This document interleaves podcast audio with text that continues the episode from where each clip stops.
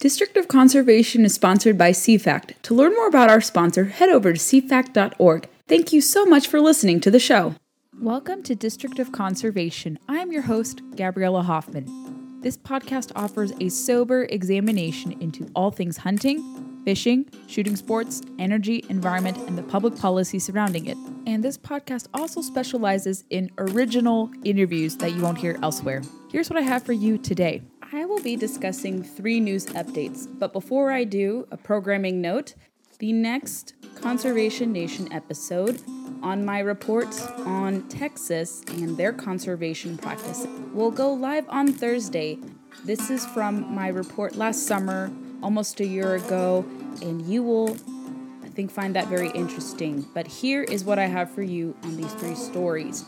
We're going to talk about President Biden invoking the Defense Production Act to boost the production of solar panels in wake of rising gas prices and what the implications of those are.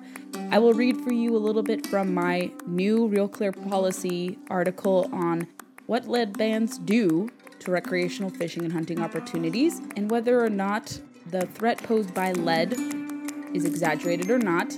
And we'll top it off with a story from my home state of California on how gas stove bans in new buildings can hurt your favorite ethnic restaurant, specifically Chinese and Korean restaurants. We're going to read for you from the LA Times what the concern is about this update. Let's dive into these three topics right now. A normal response to rising gas prices would be to look at home and to deduce maybe my policies with respect to President Biden are contributing to the economic malaise that is resulting in these high prices. Maybe I will look to my Department of Energy and see that we're sitting on millions, if not trillions, of cubic feet of oil and gas reserves and also natural gas reserves. But no, unfortunately, President Biden has shifted his priorities, or has rather pivoted to pushing and streamlining clean energy production, especially in the name of solar panel production, and lifting tariffs potentially on imports from China with respect to solar panel creation. And let's read for you what his executive order on this matter says. This came out yesterday. Fact sheet President Biden takes bold executive action to spur domestic clean energy manufacturing. They claim that these are historic actions, including authorizing the Defense Production Act to lower energy costs, strengthen our power grid, and create good paying jobs. Today's clean energy technologies are a critical part of the arsenal we must harness to lower energy costs for families, reduce risks to our power grid, and tackle the urgent crisis of a changing climate. We hear that buzzword again. From day one, President Biden has mobilized investment in these critical technologies. Thanks to his clean energy and climate agenda, last year marked the largest deployment of solar, wind, and batteries in the United States history and our nation is now a magnet for investment in clean energy manufacturing. They claim that the private sector has committed over 100 billion in new private capital to make electric vehicles and batteries in the United States. Actually, that's to incentivize union shops, not wholly private shops. We have made historic investments in clean hydrogen, nuclear, and other cutting edge technologies, and companies are investing billions to grow our new domestic offshore wind industry. We're also on track to triple domestic solar manufacturing capacity by 2024. The expansions to solar capacity announced since President Biden took office will grow the current base of 7.5 gigawatts by an additional 15 gigawatts. That would total 22.5 gigawatts by the end of his first term, enough to enable more than 3.3 million homes to switch to clean solar energy each year. Do you guys remember hearing the president's comments? I think we talked about it. He said that he was fine with pain at the pump because it'll be easier for a swift transition away from fossil fuels. Pretty callous and tone deaf, if you ask me. And he says, I'm totally unaware of what is happening with other issues with respect to the baby formula shortage that has nothing to do with this, but trying to draw a comparison. He claims that he's unaware, but his advisors are the ones who are encouraging him to pursue these policies with respect to energy and if you recall from a previous episode I had, I talked about my examination into the latest book by Alex Epstein, and he aptly noted that solar capacity, much like rest, the rest of clean energy capacity, is very limited. It only accounts for 3% of energy production in the global space. And there are a lot of shortcomings to solar. Let's not talk about the land use concerns with that, how much in land and farm acres would take to build solar fields. And what happens when you decommission those solar fields? A lot of toxins are left over. And if it's supposed to be a cheaper technology, why are we subsidizing it? And why do our energy bills continue to increase when we're told this is going to be cheaper? Those are questions to keep in mind.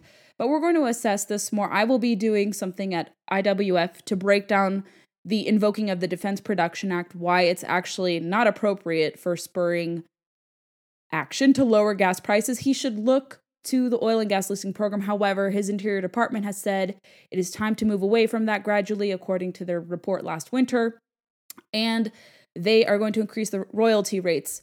People want cheap oil and gas, and for the foreseeable future, people are still going to drive conventional gas powered cars. Electric vehicles are very expensive compared to conventional gas powered cars. It's upwards of fifty to sixty thousand dollars. A lower or medium income family cannot afford that expense.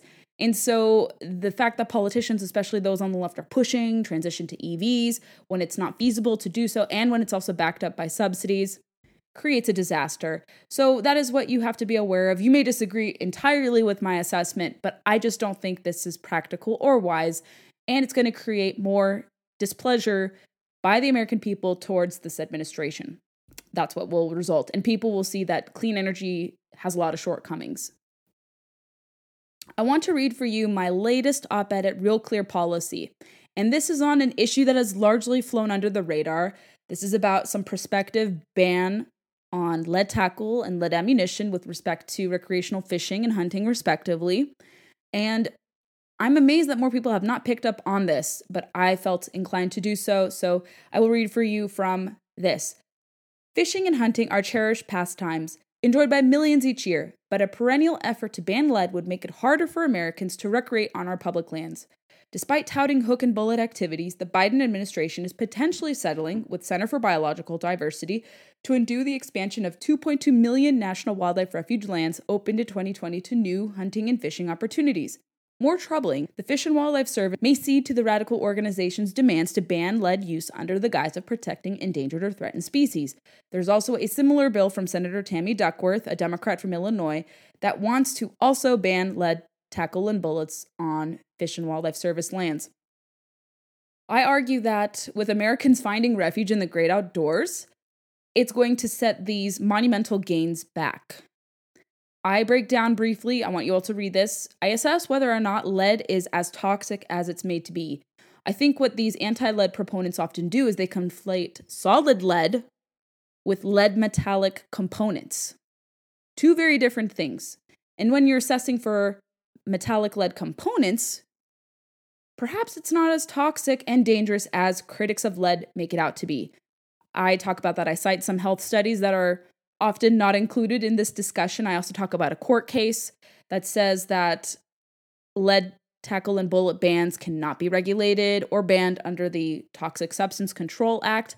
I also talk about the economic implications that stem from this. California has banned lead.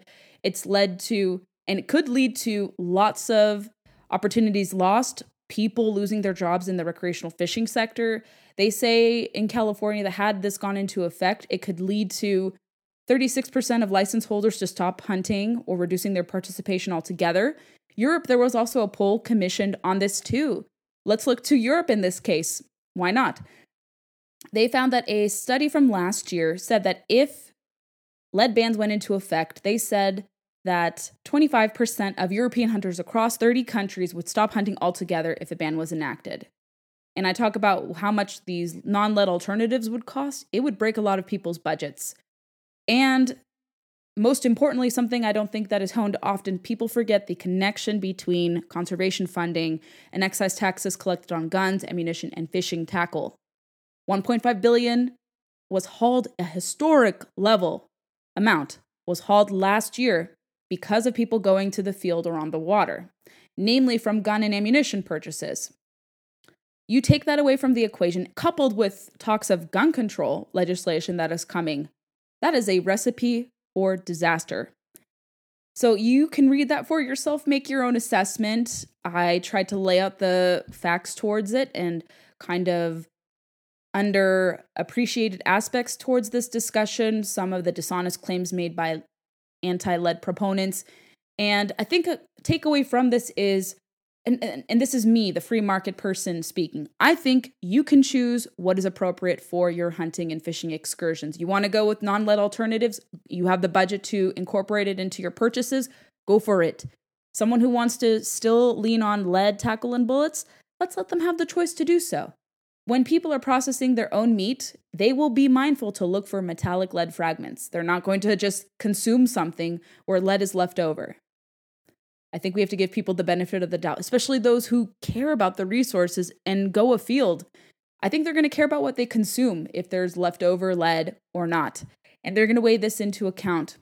And I don't think banning something is going to discourage use of it in the future. I think most prohibitions lead to black market behavior, black market purchases, and people wanting to get something that's prohibited. That's just human nature. So, this is really kind of unfounded in terms of facts and science. And like I said, I think people should be left to their own devices to choose what accessories are best for their adventures. A final story. Let's talk about something I think everyone loves food. And we're going to see more of this debate over whether or not to stay with conventional gas stoves versus adopting electric gas stove electric stoves take hold outside of hunting and fishing this is an environmental issue, and certainly we see California and major blue epicenters push this for many, many years. Not surprising to see this in my home state of California. But the LA Times has a very interesting article on this subject. The end of Korean barbecue in LA, what the gas stove ban means for your favorite restaurants. The LA City Council passed a motion recently to in effect by 2023 ban most gas appliances in new residential and commercial construction in the city, citing their effort to combat climate change. LA County at large aims to achieve carbon neutrality, in their words, by 2045. The motion requires related city agencies to prepare an implementation plan for approval by the end of the year. They say, according to one councilman, Councilmember Nithya Raman, that ultimately it's too early, and according to a statement, that it's ultimately too early to say what the impact on commercial kitchens would be, the statement added. And there have been 50 other cities and counties in California, including Oakland, Ojai, and Santa Clara, that have adopted similar ordinances, but industry voices are very much not in alignment with the city ordinance ban. Jot Condie, president of the California Restaurant Association, is quoted as saying, with the sheer number of restaurants in LA, this will have a massive impact on the future of the restaurant industry and how diverse cuisines are offered. They said, Without any specific exceptions outlined for restaurants in Los Angeles just yet, many chefs and restaurants that rely on gas to cook their food are expressing worries. The move could increase the cost of doing business and push some cooking techniques and many styles of cooking out of the city's new developments. The California Restaurant Association, I'm scrolling down here, which lobbies for California restaurant owners, attempted to block a 2019 phase out of gas hookups in all newly constructed buildings and most non residential buildings in Berkeley. The suit went on to argue that CRA members will be, quote, unable to prepare many of their specialties without natural gas and will lose speed and control over the manner and flavor of food preparation. Flame is critical for chefs to create their masterpieces, said Condie of the association members. It's like asking an artist to throw away all their small paintbrushes and start painting with a roller. Some restaurateurs featured are quoted as saying electricity just doesn't get to the high temperatures in a short period of time, and that's associated with the flavor of food. You can read more about that. And let's see, a conclusion that I think many, many people should be mindful of. So let's see what another restaurateur. Lee said that running an all electric kitchen would likely double his monthly expenses. There's an issue of purchasing new electric equipment and getting stuck with your existing stoves and ovens, with little chance of reselling them on a secondary market full of other business owners making the transition to electric. It may be prohibitive for many restaurants, wrote Ning, and would discriminate against restaurants owned by people of color.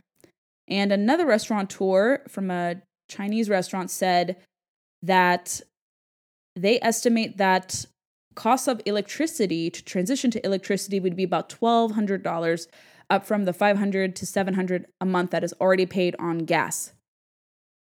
This is certainly a battle that is not going to go away And I think when people see that their favorite restaurants will be affected by this transition away from gas powered stoves, like anything, transitioning away from gas powered cars to EVs, there's very much a pattern here. It's going to raise costs, it's going to make things a lot more cost prohibitive. So let's look at this case study from California, my homeland, and not replicate that. And I think people will think twice. It doesn't matter where you fall politically. If the cost of something goes up at, under the name of combating climate change or under the name of the environment, people are going to be less inclined to move away from conventional gas stove usage.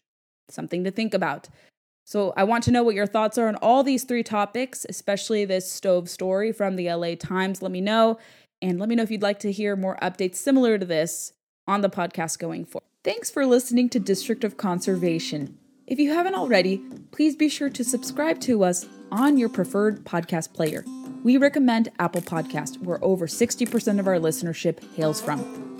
You can also follow us on Facebook, Instagram, Twitter, YouTube, which don't really populate, but follow us on social media to make sure you never miss a beat or a guest announcement. You can also find us on CFACT's website, under District of Conservation under my profile, Gabriella Hoffman, to catch up on all different past episodes there. If you like what you hear, be sure to leave us a five star review on Apple or wherever podcasts are played. Share the links, leave your reviews, and tell your friends about the show. Thanks for listening today. Stay tuned for more District of Conservation episodes.